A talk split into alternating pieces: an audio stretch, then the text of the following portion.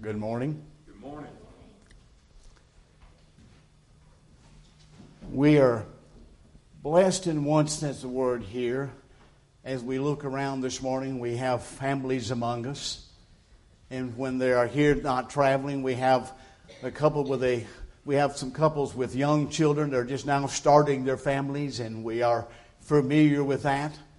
We're reminded each time we hear the little ones cry out, there's the future generation of the church coming upon us as we move forward. But at the same time, when we think of it in that stance, we also realize that is not the only way to form a family. There is another way in which we can form a family. It has been used for centuries. And I know many of you have probably seen couples go through this as I have, and that is simply called adoption. If you have ever been with someone or know someone who has gone through that process, it can be very tedious. I know I've been through it with the state of Tennessee. Need I say more? I know what it's like. It is a difficult and hard process.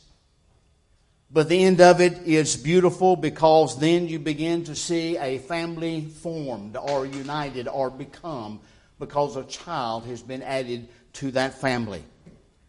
We realize that it is not nothing, it is not new, it has been around for centuries. This has been mankind's way of being able to take care of children who have been uh, either abandoned by families or the families have met untimely death and found those children left alone. The government, of some way or another, or even private agencies, have picked up those children and tried to raise them, and at the same time place them in homes with people who wanted them, who could not have children for whatever reason that may be. They have gone through the process and have been accepted, and they are, they are able to pick out a child to take home with them and make that child part of their families. So Paul uses that as an example for us. In the Galatians, the fourth chapter, verse 1, verse 2, verse 6, and verse 7, here's what the apostle has to say. Now I say, as long as the heir is a child, he does not differ at all from a slave, although he's owner of everything. But he's under guardians and managers until the date set by the father. Because you are sons, God has sent the Spirit of His Son into our hearts, crying out, Abba, Father. Therefore, you are no longer a slave, but a son. And if a son, then an heir through God. Now, what does Paul remind us here in this reading? First of all, it reminds us that at one time we were slaves. In this case, he is referring not to physical slavery, but the slavery of sin, the slavery of the world. But notice, as he says in here, we not we were at one time slaves, but now he says we are heirs. We are, as it were, children of God. And he's simply saying when we didn't even deserve to receive this, we did not deserve to be asked to be a part of a family. God took care of us and claimed us through his son Jesus Christ. And through this process, what happens? We become legal heirs of everything pertaining to what happens with God. We are heirs of everything, full and legal, all the way to the end of our lives. This is what adoption does. But what does God do? When we come to this word called adoption, what does God do? And what is involved? First of all, we know, first, uh, first thing is, that means that God simply is choosing us. Unlike a biological relationship where a, a couple has children, that child, that child is born through the natural birth processes, and that child is either a boy or a girl, and that's, that happens because of natural processes. Through adoption, the parents have the opportunity to decide which child they want, boy or girl. They have that, they have that ability to choose between the two. They have also the ability to choose where they want a newborn baby that a mother's willing to give up, or if they're willing to take a child that is five or six or seven or eight years old. That is the difference. And then through that, they go through a rigorous process, and it is rigorous, no joke, which you have to go through in order to be able to adopt a child the paperwork involved, the visits by social workers and others in your home as they go, go through all this process of knowing what's involved. And it, in all of this, though, you have a right. This is what we want in our child. We have that right. And they will work with you to do their very best to make sure that you are able to get the child that you have asked for, whether it be a boy or a girl. They will work with you in that respect. And from that moment that child is found, that child is viewed by the parents, that parents has time to visit with that child and spend time with it. They have decided after a while, yes, this is the child we want. They go through the process, the paperwork is completed, and that child becomes theirs. They have chosen that child. Is that not the very same thing God has done with us? Absolutely. Then he, has he chosen us in spite of who we are? Has he not chosen us by the fact whether we're overly a horrible sinner or one that's maybe in our eyes not as bad as anyone else? Absolutely, he's chosen us. What does Romans 5 and 8 remind us? God, what does it say? Demonstrates his own love toward us. Why? In that while we were still sinners, what, Paul? Christ died for us. This is a beautiful verse, a magnificent summation of what God has done for us as He chooses. He describes, in essence, what He has done to save us. He's telling us what He's done to bring us into His family. He's chosen us. He has allowed Christ to die for us. There's the payment price, as it were. In spite of the fact that we are the ones who rebelled against Him chosen us. We're unworthy to really be called the children of God. But God chose us anyway and sent Christ to die for us. He is in the process of wanting to adopt us. He didn't have to. He doesn't have to forgive us. He doesn't even have to take us back. Who sinned? Him or us? We know the answer. But God did all of those things for one important reason because He loves us. He chooses us because He loves us. That is the main key ingredient. But not only does God choose us, but adoption also means we choose God. Many couples who have gone through the adoption process. At times have had a list uh, or here's a, two or three uh, kids that are up for adoption. Look them over and decide which one of these that you side and they make their choice. Ah but there's the other side of that coin. What about a young couple who looks at a, like a brother and sister says we'll take both of them. We'll take and raise them together because they're already brothers and sisters. We'll raise them These children may have come from a difficult background. These children may have had all kind of baggage with them when they come. The children have already known another life now and wore a different last name, lived in different circumstances. They're unfamiliar with the people who's about to adopt them. The children have a choice. They have a choice. Will they love these new parents? Will they accept their ways and how they live and what the parents do for a living? Will they accept that? Will they choose to love these people who, in return, have said to them, We want to extend our love to you, we've chosen you? Will that child choose that new parent?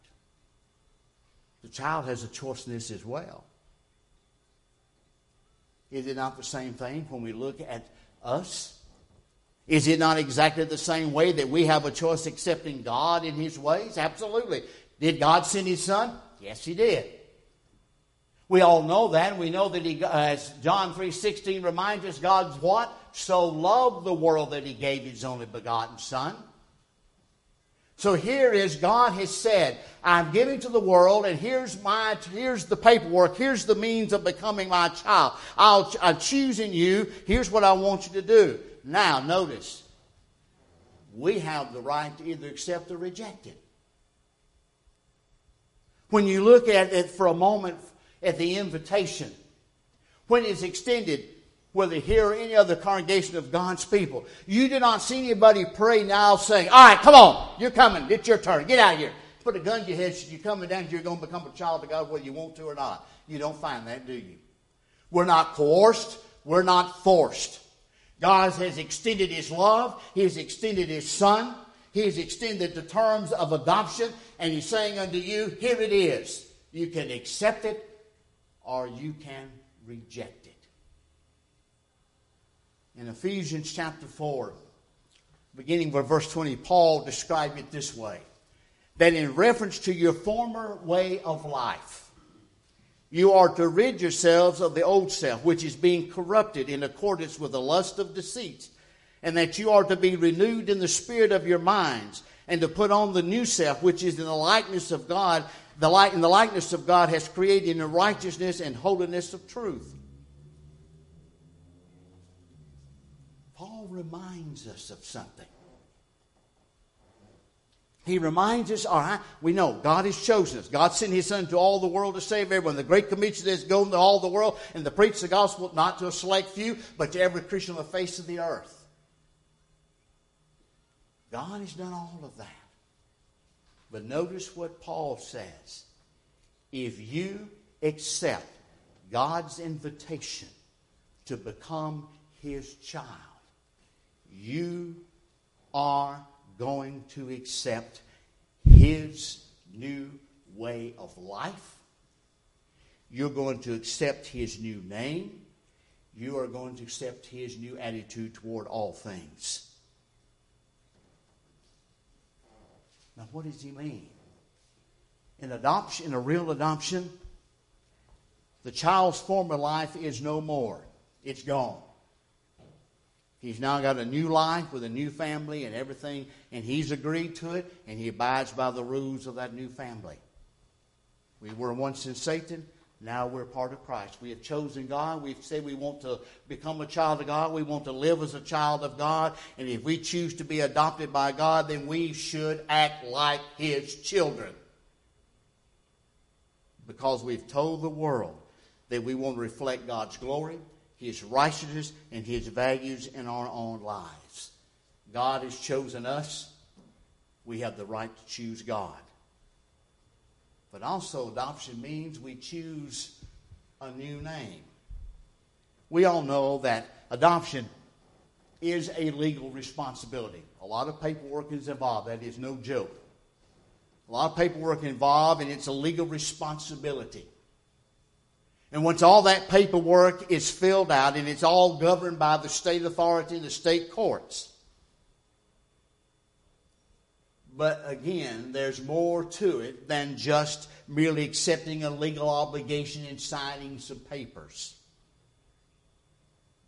In this adoption, and when it becomes legal and final, a parent now has to learn to love a child that they have not previously known.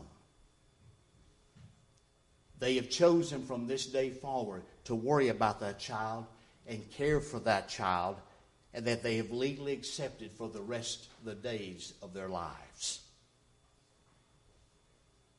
And one of the ways they do that is that child now will bear their last name.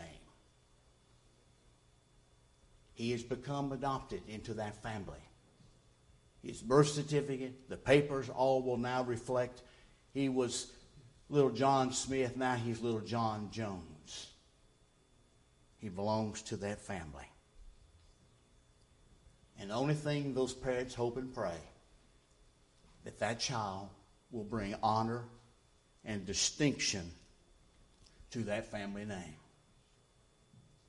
That's all they're asking. That that child brings honor and distinction to that family name. Has God given us a new name? It's in the city of Antioch where we learn what?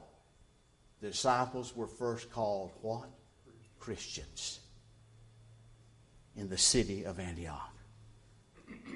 You see, like in the real world or the world of the state, when we are adopted, we are given a new name. That name designates our relationship with God. That name, it only lets it be known that we are now in a new relationship that we're part of this family. We bear that last, that name. We're acknowledging our relationship to God. We are acknowledging our dependence upon God.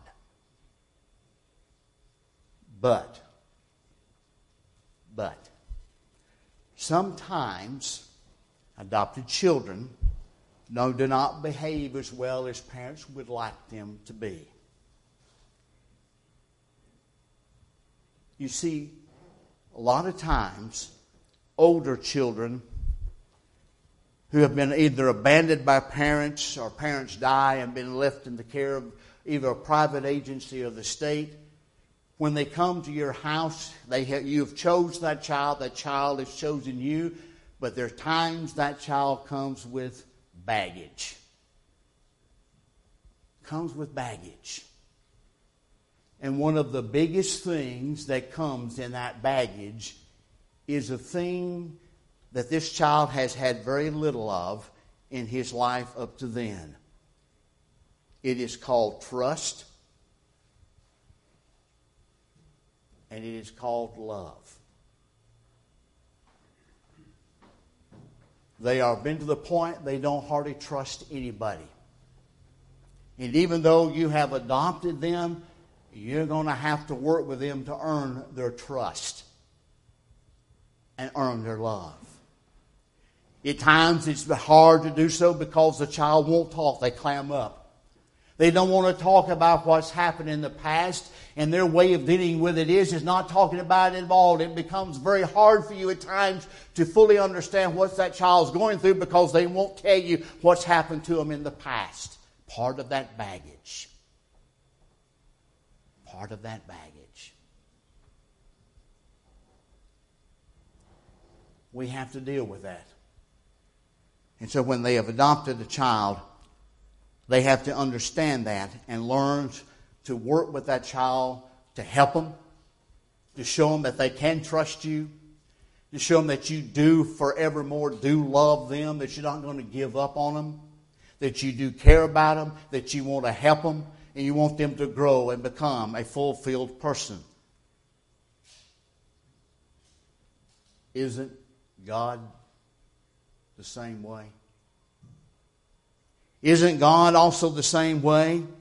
That He wants, He knows what He, when we come to Him, we become a child of God and we raise out that watered grave. He sees us, He knows what He's getting, He knows our background, He knows everything wrong with us, but He still wants us. And he still wants us to wear that name called Christian. But here's the thing at times, like in the real world, the same is true in the spiritual world. There are those who think that once they become a child of God, if they, after they become one and still new and growing, that if they do anything is wrong and horrible in any way, God will disown them. In the real world, a child begins to think, if I do anything harm bad, that parent will take me back to that agency and say, here he is. Like you take a dog back to the dog pound, I don't want him anymore. That's their worry, and that is real to them, not a figment of their imagination. And some people tend to think God's the same way. That when we do something bad after becoming a child, He'll disown us. But loving parents don't give up on that child they have adopted. They work with that child. They love it. They discipline it. They patiently work with, instruct that child so he can grow to become what he needs to be. May I ask a silly question? Is God not a better parent than we are? you know the answer. Does God give up on us? No. Once we're adopted, once we bear that beautiful name called Christian, He does not abandon us. He does not walk out on us. He does not hand us back to Satan and said, I've had enough. I can't change him. Never happens. He loves us way too much to give up on us. Remember, Christ died for every one of us. There's the love. He died for every one of us. Yes, God will chasten us. Hebrews 12 and 6 reminds us, For whom the Lord loves, he disciplines, and he punishes every son whom he accepts. God will discipline us as necessary when we do that which is wrong. But the God of heaven who loves us, who sent his son to die for us, who does, who's given us this marvelous world in which to live in, will not abandon you when you do that which is wrong. Does not the prodigal son answer that question? Absolutely. He loves us because of the main thing, the cost that it cost him to redeem us, which was the blood of his son on Calvary. God gives us his name, and he will patiently love us, work with us, discipline us, and help us grow that we can wear that beautiful name and reflect the glory of God when we walk on the face of the earth. But only that is, God makes us a family. When parents adopt a child, a new family is formed. It can be in a family where there are already children. And so when another one is adopted in, that whole family has to learn to love this new person that's come into the family. Learn to love and accept all that comes with that individual, that young child who comes and be a part of them. So they learn to adjust and learn to get along. Sometimes it's the one child that's adopted by a couple who's not able to have children, so they adopt one child. Even then, that's a change because here up to now, it's just been the husband and wife together. Now a child is in the home. Things become different and they learn to adjust because now the family is a part of them. They learn to adjust, they learn to grow. And that time of adjustment is easier when everybody in that home loves one another. We know, as we said a moment ago, adopted children bring so much pain from the past. It's hard for them to trust. As we said a moment ago, hard for them to struggle and to be close to anyone after so long a time. But still, they are part of that family and they wear that name. The same is true when God adopts, adopts us into our, His family. Look around us. We're all different. In many congregations, several Christians who have become children of God, who have been adopted by God through the process, live very sinful lives before becoming a child of God. Very sinful lives. And at times, as they become a child of God, it's a struggle for them because they're having to grow to learn what it is to be a part of a new family. And as it is in a real family, adopting child, it takes patience and love. It takes the same thing in the family of God patience and love. Here is where we, as a congregation of God's people, play such an important role. Listen to Romans 15, the first three verses. Paul again speaking. Now we who are strong ought to bear the weakness of those without strength and not just to please ourselves. Each of us is to please his neighbor for his good, to his edification. For even Christ not pleased himself, but as is written, the taunts of those who taunt you have fallen on me. What did Paul just tell you? One of the greatest challenges of being part of the family of God is learning to get along with God's other adopted children. Plain and simple.